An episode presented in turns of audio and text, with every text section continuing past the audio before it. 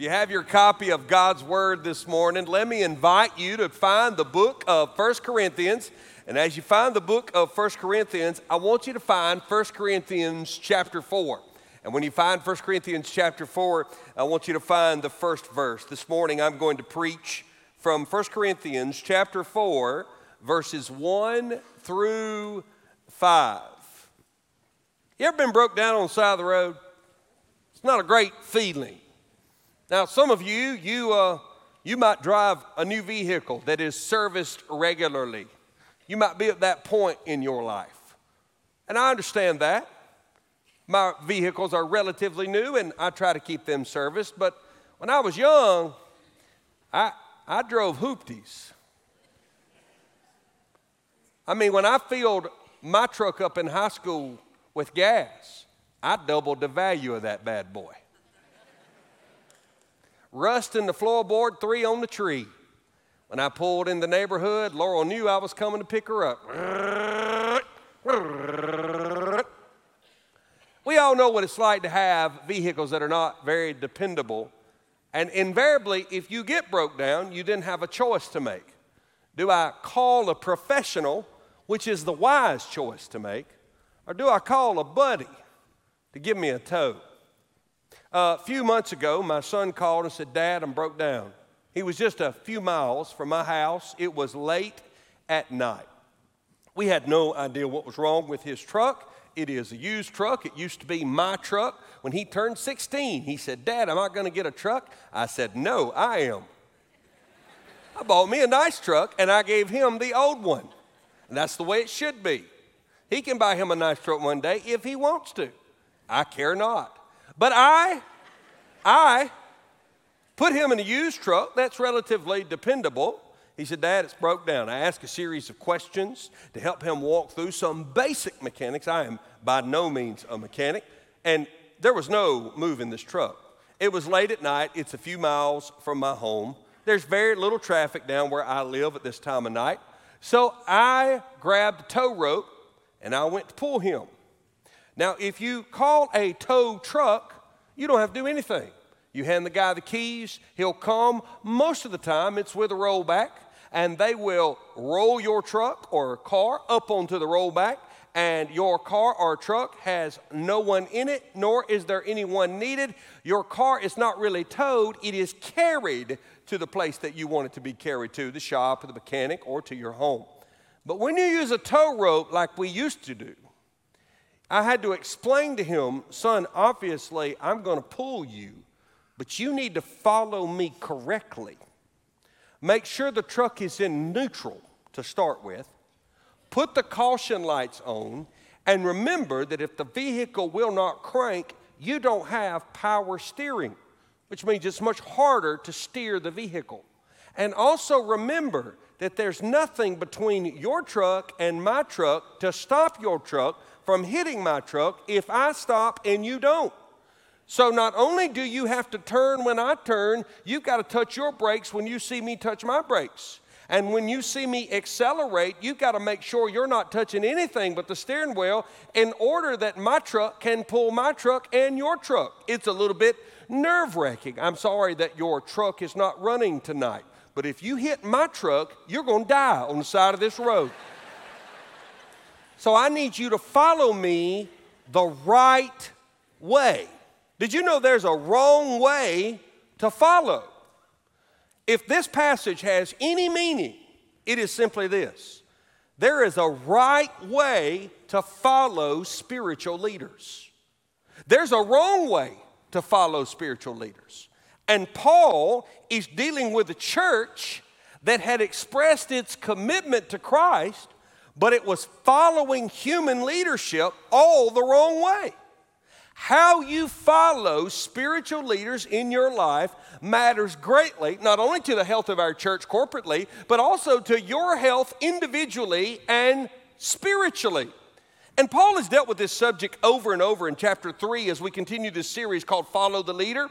But when we get to chapter 4, he begins to proactively present a positive picture of what it looks like to follow a spiritual leader the right way. Is that not how you play follow the leader? Follow the leader is not simply running behind someone or walking behind someone. Follow the leader is doing exactly what the leader does. If the leader skips, you skip. If the leader hops, you hops. If the leader stops and claps three times, you clap three times. Thus the game. Follow the leader. This morning, I want to show you how to follow spiritual leaders the right way. If you have your copy of God's Word, whether you have a printed copy as I prefer or an app on a device, I'm going to read aloud. Read along with me silently 1 Corinthians chapter 4 verses 1 through 5. This is how one should regard us as servants of Christ and stewards of the mysteries of God. Moreover, it is required of stewards that they be found faithful. But with me, it is a very small thing that I should be judged by you or by any human court. In fact, I do not even judge myself. Verse 4 For I am not aware of anything against myself, but I am not thereby acquitted. It is the Lord who judges me. And I'll close with verse 5 this morning. Therefore, do not pronounce judgment before the time, before the Lord comes who will bring to light the things now hidden in darkness and will disclose the purposes of the heart then each one will receive his commendation from God. Context matters. When Paul found out that the Corinthian church was dividing itself, it broke his heart to learn that they were actually dividing themselves over sinful loyalty to certain spiritual leaders. In other words, they had organized in camps. Some said, hey, we get our teaching and preaching from Paul, and if Paul said it, we do it, so we are superior. Others said, no, no, no, no. Apollos has come, and he is eloquent in rhetoric. We love to listen to him, and we're in his camp, so we're better than you. We've got a better line to heaven than you. Still, others said, no, no, no. We don't submit to any human leadership. We're in the Jesus camp. We just go straight to Jesus and do not bother ourselves with the teachings of the apostles. And what happens when you have this sinful view of spiritual leadership is that people begin to divide themselves, and division equals destruction because dissension destroys the gospel witness. Who in their right mind wants to come into a faith where the people in the faith, talking about Christ and talking about his love, can't get along with one another? Can't love each other, can't encourage one another. And so, one of the things Paul has to do in this letter that we have as First Corinthians is he has to say, You guys are looking at this all the wrong way. In verse 1, when he says us, he's talking about the spiritual leaders in Corinth, specifically those who were apostles and then those who would follow the apostles. I am not an apostle. I believe the apostles were that generation that were with Jesus, that saw Jesus, that wrote the New Testament. The apostles are with the Lord. And from the teaching of the apostles, which was then canonized in Scripture, now God calls out pastors, preachers, elders, overseers, those words are used interchangeably in the New Testament, to not create new content, but to take what the apostles said and say it again to a new generation. Say it again in a modern context. Say it so that you and I can apply it to our lives, both the same way the Corinthian believers did and also the way it requires of us in the 21st century. And so I'm not an apostle, but I am a spiritual leader. Many of you are spiritual leaders. You may say, Well, I'm not a spiritual leader. Well, there are two ways to think about the phrase spiritual leader. There is the official capacity of people called out to lead in the church as elders, as pastors, as overseers. But then the Bible clearly teaches that every mother in this room is the spiritual leader of the hearts of her children. Every father in this room is the spiritual leader of his home or should be. Every man in this room who has the privilege of being called a husband is to be a spiritual leader of his marriage, of his wife. Every one of you who cares about Christ and goes to work tomorrow, and people work for you, though your capacity is not official, though there is no title, as a person who loves the Lord Jesus, you should use your leadership in the marketplace, in the classroom, in the care facility within medicine to encourage and lead others to Christ. Now, when we study the Bible, the primary application should be the primary application. And this is specifically talking about spiritual leaders. But the secondary application matters too. Everything I'm about to say about your relationship with spiritual leaders can be applied to your life in two ways. One, in how you view me and other people in your life who are spiritual leaders for you, but then two, in how you supply spiritual leadership to those who might look to you for encouragement, for discernment, and for direction. How do you follow spiritual leadership the right way? Well, first of all, to do it the right way, you, you have to remember, number one, what verse one teaches. You have to regard spiritual leaders the right way.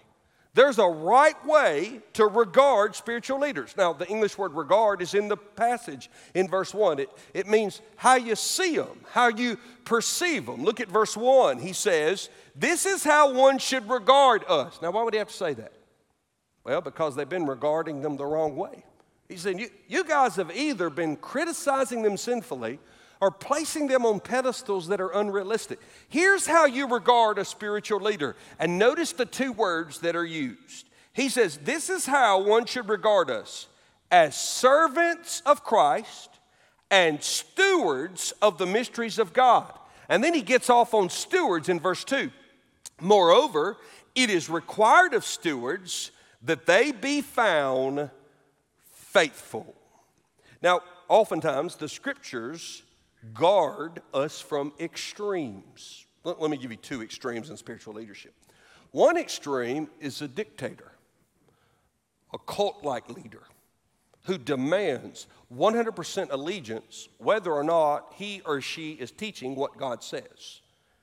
Another extreme, though, is a leaderless leader, someone who is weak and does not have authority does not speak with authority, does not have an anointing on his life, and does not exhort the body of Christ. Notice the two words that Paul uses. One is, he says, first and foremost, spiritual leaders are servants. They're not to be dictators.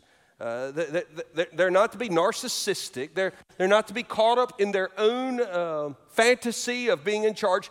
They're servants. Now, words matter. That word servant in the New Testament literally carries the idea of someone who is an assistant to the guy who's in charge. I love that. This morning I stand before you not in charge. I'm an assistant to the guy who's in charge. Well, who is he? We just got through singing about him. He's in charge.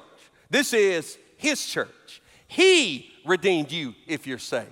If you don't know the Lord, he longs to redeem you because he died for you. I am not him. I do not possess his words. I don't have his intellect, his wisdom, his spiritual power, his authority. I am simply a servant called to serve him. In fact, if you look deep into the meaning of the word, it's also the word that would have been used for the guy in the bottom of the boat who's rowing. In other words, I'm not the captain of the boat. I'm just a person called to help row the boat as the captain leads as the captain provides the direction. And so the posture of a spiritual leader is to serve. Now, unfortunately, what we find in our culture, especially in the West, that there is this fascination with celebrity pastors, with celebrity spiritual leaders, with men and women who have incredible abilities and who are uh, published authors and conference speakers, and they seem to have an air about them that constantly points you to their ministry and their face. One of the greatest ways to spot a celebrity pastor is the cover of all his books will have a picture of him on it. All of them. Not just one of them, not just a biography, all of them will have a picture of him and his pretty wife right there on it. In fact, if you want to go into a local community and find celebrity pastors, just look at the billboards. If it has a picture of the church or God's Word, I'd visit. If it's a big old picture of him smiling with a smile he bought, mm, I'm going to go listen online before I show up just to see what's going on here. He is to be a servant. But then there's a second word, a steward. Now, what's a steward? If a servant has no authority, A steward has authority. But the word steward is the same word we use as manager. Every store you visit will have a store manager. He or she is not in charge, but they are the manager. So, of all the people in the store who have the most authority, they have the most authority. They'll have a different color shirt on because they're the manager. It may say manager on their name tag. If you have a problem with customer service and the person who's trying to assist you is not helpful and you don't get the answers that you need, politely, I hope, you would say, May I speak with the manager? You don't go into Best Buy, you don't go to Lowe's, you don't go to Home Depot, you don't go to Target and say, May I speak to the owner? These are publicly traded companies. There are no owner. There are thousands of owners. There's a CEO somewhere. He's not here. He doesn't have an office in the back of your IKEA. You say, I need to speak to the manager because the manager, who is not the owner, has been given authority over the contents of the store and over the service to the clientele. Paul says spiritual leaders do not own the gospel, spiritual leaders are not in charge of the gospel. Spiritual leaders are simply entrusted to manage what? Well, look what verse 1 says.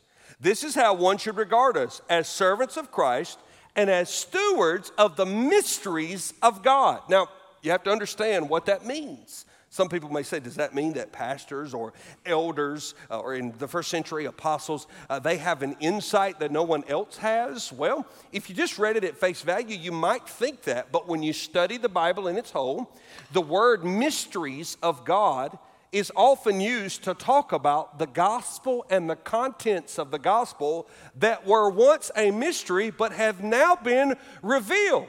Jesus talked about this in the book of Matthew.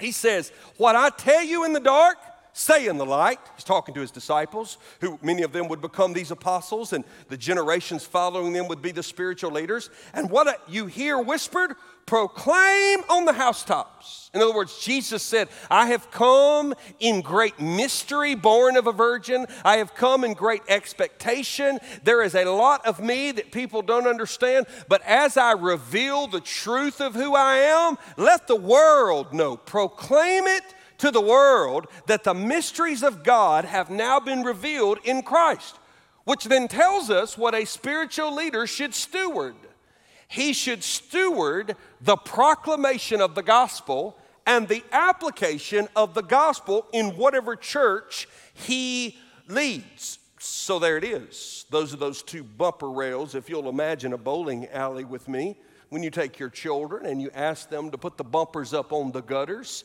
it is so the children can enjoy the experience of rolling the ball very slowly, very awkwardly, all the way down to knock over one pin and they're so excited. It would be impossible without the bumpers being up.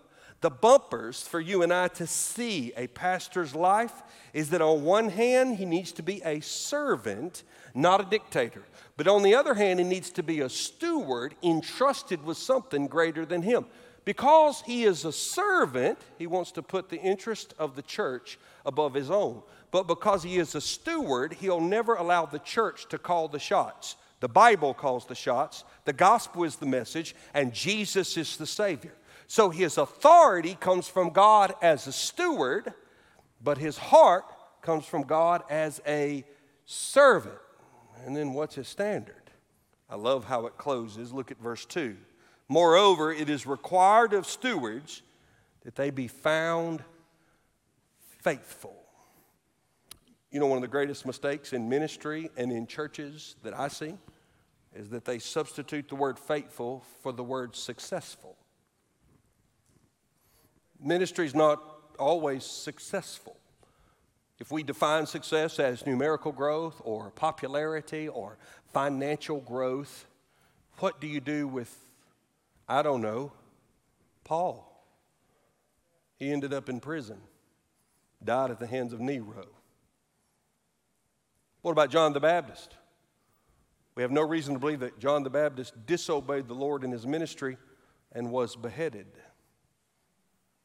All of the disciples would eventually give their lives for the gospel. The youngest one became the oldest one who wrote the last book in your Bible, the Revelation of Jesus. He wrote it when he was in his 90s.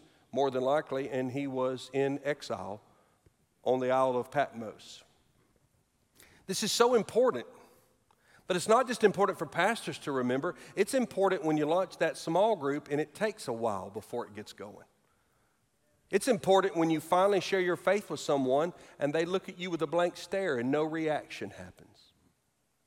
It's important when, as a parent, you try to have those somewhat awkward spiritual conversations with your teenager or your college age young woman or young man, and you want to know, Am I getting through to them? And you don't know. It's important to remember God's not asked you to be successful, He's asked you to be faithful. You be faithful.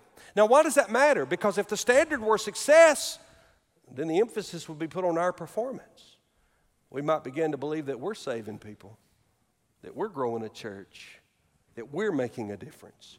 God uses us to make an impact on people's lives. But make no bones about it, He's stingy for His glory. It's His gospel, it's His work, it's His redemption, and we want it to be His. If any of you have ever prayed about being used in ministry, whether it to be lead a small group, invest in children, go on a mission trip, or maybe God is calling you to the ministry, I would say to you one of the greatest ways to protect your heart from burning out, from growing cynical, from becoming stale, is to remember God has not asked you to measure your worth by the results you see. He's asked you to be faithful. And you may say, but Pastor, I don't have a title. I build houses for a living. Pastor, I don't have a title.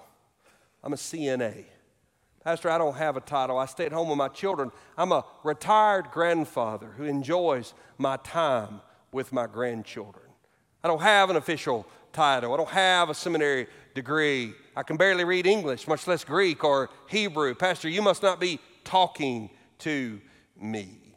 Well, I would say if it's good enough for a spiritual leader, it's good enough for a spiritual follower. Tomorrow, whether you're sitting in your last class of your junior year of college, or you find yourself trying to work with subcontractors that are difficult, or you find yourself simply ordering breakfast at a local restaurant.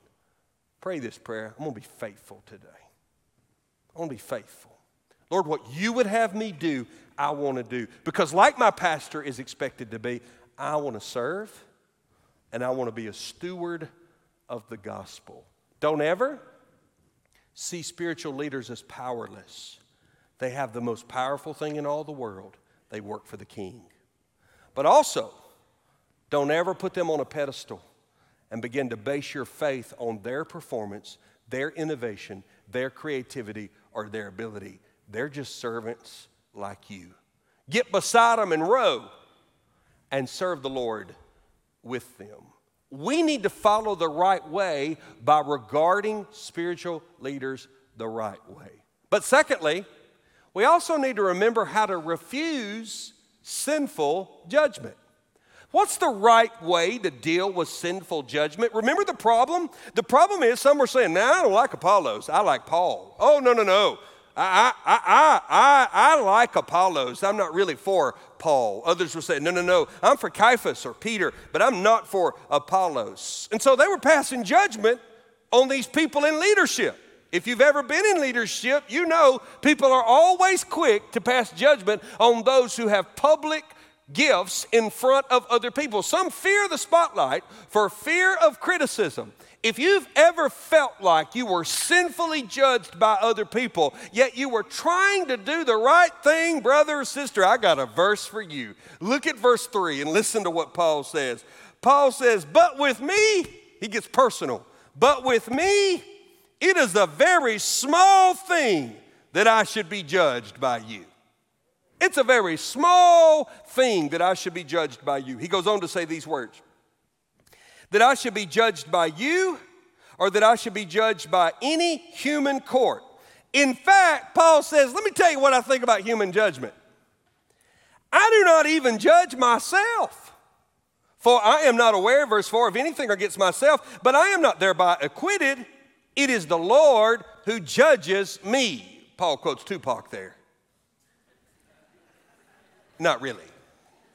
I just needed to pull some of you in. It's hot. You know, a lot going on. Stay with me. What do we do when the Bible seems to contradict itself? I mean, you, you really can't read verses 3 and 4 without hearing this simple message. I'm not really concerned with your judgment of me. I'm not really concerned with my judgment of me, for only God passes judgment. Yet, if you have your Bible open to the exact page, probably, maybe one page back, if you find the 15th verse of chapter 2, let, let me read it to you. Chapter 2, verse 15. The spiritual person judges all things. Now, Paul, which is it? Pun intended. I'm trying to make a judgment call here, Paul. Which is it? The spiritual person judges all things, or I am not judged by you? Well, again, this is one of the beauties of Bible study. We study the Bible like we study all literature in its context. It doesn't take a profound insight to recognize that there are two types of judgment mentioned in the Bible there's judgment that is sinful, and there's judgment that is spiritual. In fact, if I were going to put it in a quote, I'd put it like this. This is DJ Horton, you can tweet it the fundamental differences between sinful judgment, we often call criticism, and righteous judgment, which we call discernment, are motive and method. To be honest with you, discrimination is a part of living. Now, that word discrimination in isolation has a meaning for you and me. If you were to say, Do you believe in discrimination? Most of us would answer, rightfully so, of course not, because we attach that word uh, to the issue of race in our culture. But actually, discrimination on its own, the act of discriminating happened this morning. You have other shirts, men, in your closet. The one you're wearing is the one you chose. You discriminated against the other cho- shirts. You chose the one that you chose this morning. You put it on. Ladies, I'm sure you have a number of outfits you could have worn this morning. You did a great job. You all look so beautiful. But you chose that. You may enjoy Asian food, you might enjoy American food, you may like soul food, you may like seafood. I would discourage you from eating all those at lunch today. You will choose one of them. Some of you are like, I'm gonna choose a sandwich, what I always choose, right? We make choices all the time. Wherever your kids are in school, there's many schools they're not in because you chose the school that you put them in, whether it be by your zip code where you live, or a private school that you pay for, or you homeschool them. You make discerning choices all the time. In fact, the Bible is filled with us being commanded to discern, to choose wisely. But in the event that we're struggling with someone, that, that we are at odds with someone, and let's be even more specific a spiritual leader in our life a pastor says something we disagree with, the church elders make decisions we're not sure we're on board with, a small group leader shares a lesson that we find offensive or insensitive, whatever it may be, and we find ourselves in the body of Christ. Yeah, we're at odds with someone. And listen, if you do church long enough, everybody in your life will fail you, including your pastor. We're just gonna make mistakes. And not only will we fail one another, there are times when there are people over you who are actually in the right, but due to the condition of your own heart, you struggle with what they're doing. What do you do? How do you walk that tightrope between practicing discernment as to the will of God and not falling into sinful judgment? Well, we could spend a series of sermons on this, but simplicity matters, get back to the motive and the method. When I see people falling into sinful judgment, as the Corinthian believers had, it usually comes from a place of envy or it comes from a place of unrighteousness. In fact, if you compare two lists of behaviors side by side, usually resentment and envy are the seedbed of sinful judgment and then there's no effort to pray about it and no desire to submit to what God's word would say. Rather, we run to sharing, might I be crass enough to say, spewing our unhappiness to any who will listen. And if this was a problem in the first century, they didn't have Twitter, Facebook, or Instagram. Social media often is used as the place for people to air out their frustrations in an unbiblical way. And the motive when we sinfully judge a church, a leader, someone who's failed us, deep down, we want them to fail. We don't want them to flourish. But when we're interested in discerning God's will about an issue, we start from the place of, Lord, I acknowledge my feelings here. Yeah, I'm hurt, but I want what's right. Lord, Lord, I want to start with me and I want, I want what's right. And then, Father, I know that even in my own heart I can be deceived, so I bring my struggles to you in prayer. Lord, would you search my heart? Before I start praying for the other person, search my heart, my motives. And then, Lord, what would your word say?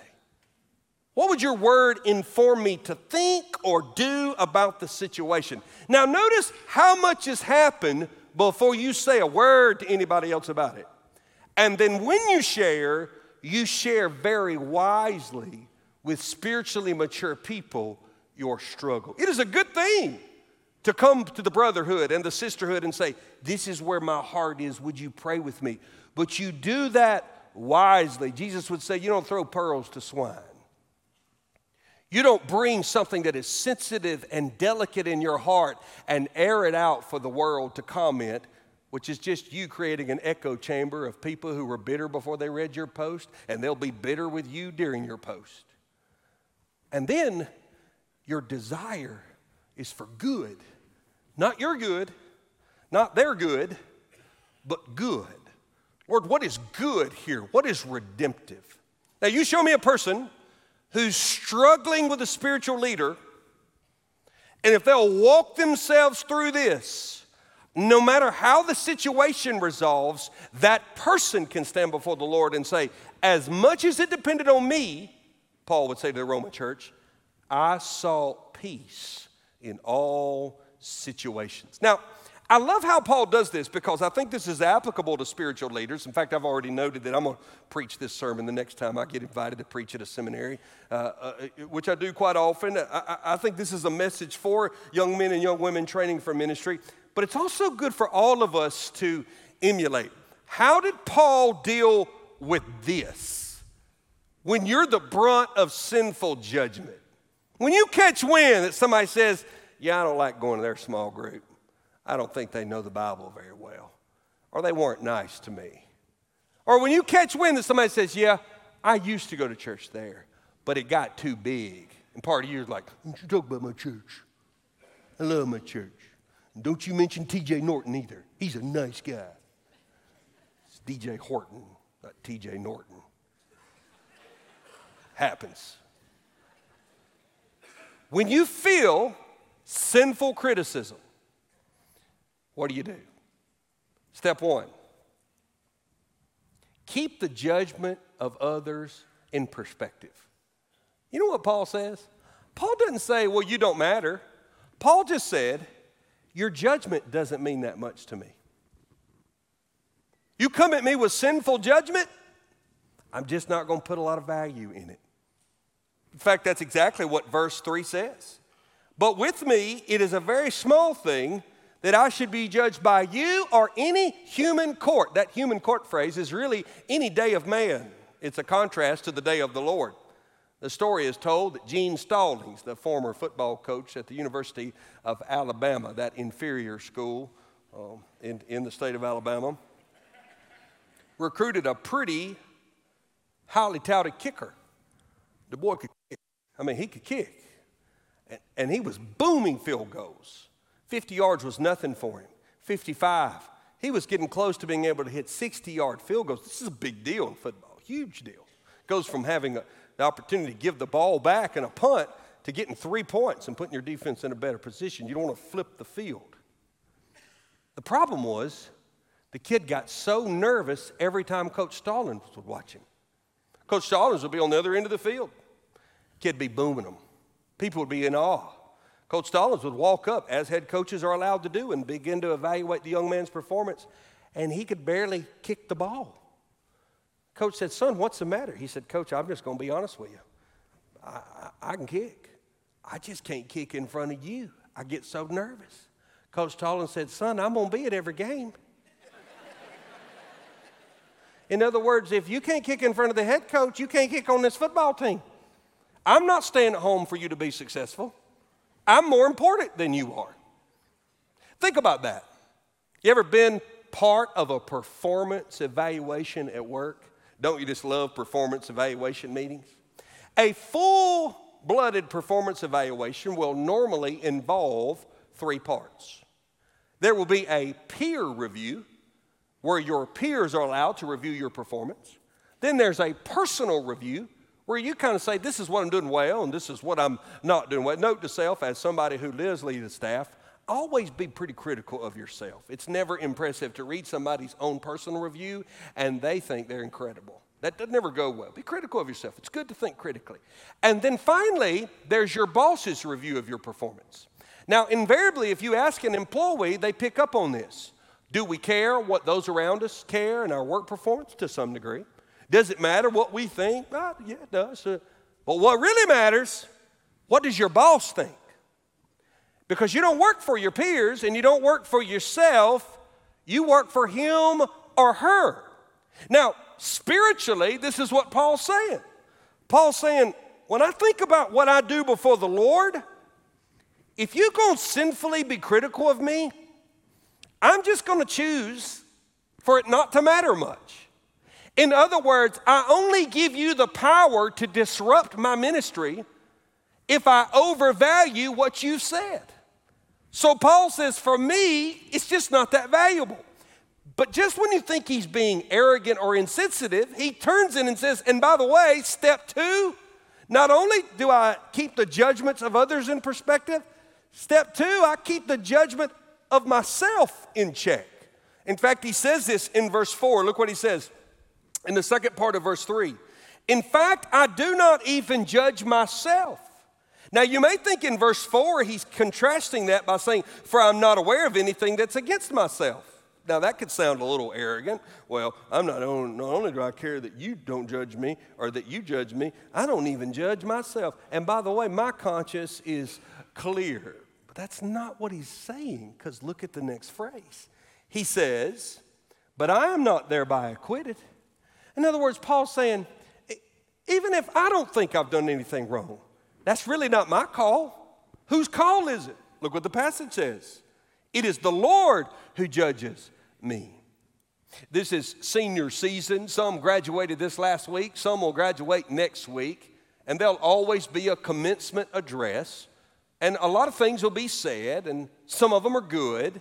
But one of the messages of our day is Go out and let your conscience be your guide. Church family, that is terrible advice unless your conscience is governed by the Word of God, guided by the Holy Spirit, and affirmed by the spiritually mature. If we don't bring our conscience under the lordship of the gospel, then we don't even need to trust our own evaluation of ourselves. And don't take my word for it. This is what the Apostle Paul is saying. The Apostle Paul is saying, I, I don't even make judgments of myself. Now, let me get real personal. Some of you, your greatest enemy to serving the Lord is the person you see when you look in the mirror. You consistently disqualify yourself from being used of God because you cannot get over who you once were or what you struggle with even though God's been over it for years. Even though His grace is sufficient to forgive you. Even though He does not define you by your flaws. Now, I'm not speaking of someone who continually lives an unrepentant lifestyle. I'm talking about the brother or the sister in this room who has moved to a different place. You don't speak the way you used to speak. You don't think the way you used to think. You don't look at what you used to look at. You don't behave the way you used to behave. There is a difference in your life. Yet every time we ask for leaders, every time you feel that nudge to step up and do something spiritually, whether it be to share your faith or, or, or, or to lead a small group or, or even to join a small group or to go on a mission mission trip, boom, the enemy will throw up your past. Let me share with you what Paul would say you should do about your own sinful judgment of yourself. Forget it. Don't value it. In fact, it's really overvaluing your perspective. It doesn't matter what you say about your past, it's what Calvary says about your past. It doesn't matter what you define yourself to be or what you used to be, it's what God says you are now. In essence, if you continually allow your own sinful self judgments to stop you from serving the Lord, you are making it about yourself, which is exactly what you don't want to do. And that's where the enemy paralyzes you. And Paul would say, I can't make that judgment. I'm not acquitted in and of myself. God judges me. Which leads to the beautiful final lesson. You need to regard sinful judgment the right way, but thirdly, you need to remember God's judgment the right way. Look at verse 5, and I'll close. He says, Therefore, do not pronounce judgment before the time. In other words, don't be about writing people off. Don't go to a sinful place of criticism. But it's not as if judgment doesn't exist. Paul says, Oh, no, it's coming. Look, therefore, do not pronounce judgment before the time, before the Lord comes, who will bring to light the things now hidden in darkness and will disclose the purposes of the heart. Then each one will receive his commendation from God. Remember a few things. Remember his return. Every preacher says he thinks the Lord's coming back. I always say we're closer now than we've ever been. But if you look around and you see what our culture's celebrating, if you see the condition of this world, while I long for people to come to know Him and I do not have a morbid or twisted perspective, I, I want to continue to see us move and reach people. There are things in my life I want to see happen. I want to see my babies grow up and have their own families. There are things like that. I'm ready to go, and I'm not going to be surprised if he shows up anytime. And when he does, a part of his return will be a judgment. Now, Paul here is not speaking about judgment of the lost, he's talking about the judgment of the saved. And in that judgment, he will reveal. This is what he does. In other words, there's only a certain amount of judgment I can make about your life. I judge most of you wonderful, but I can't know your heart. Paul says that when God comes, not only will he disclose behavior, he discloses motive.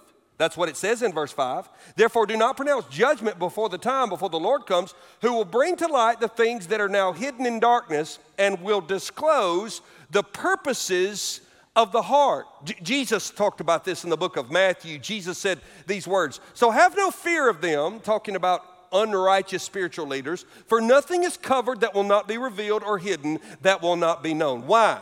Because we are blinded by what we don't know, but to God, dark is light and light is dark. This is why the psalmist David said it this way in Psalm 139 12. Even the darkness is not dark to you, the night is bright as day, for darkness is as light with you. If you've ever put on a pair of night vision goggles, it is amazing to go from not being able to see to being able to see through technology. David obviously knew nothing about night vision technology, but he knew this God is not affected by darkness. God sees all things and He will reveal.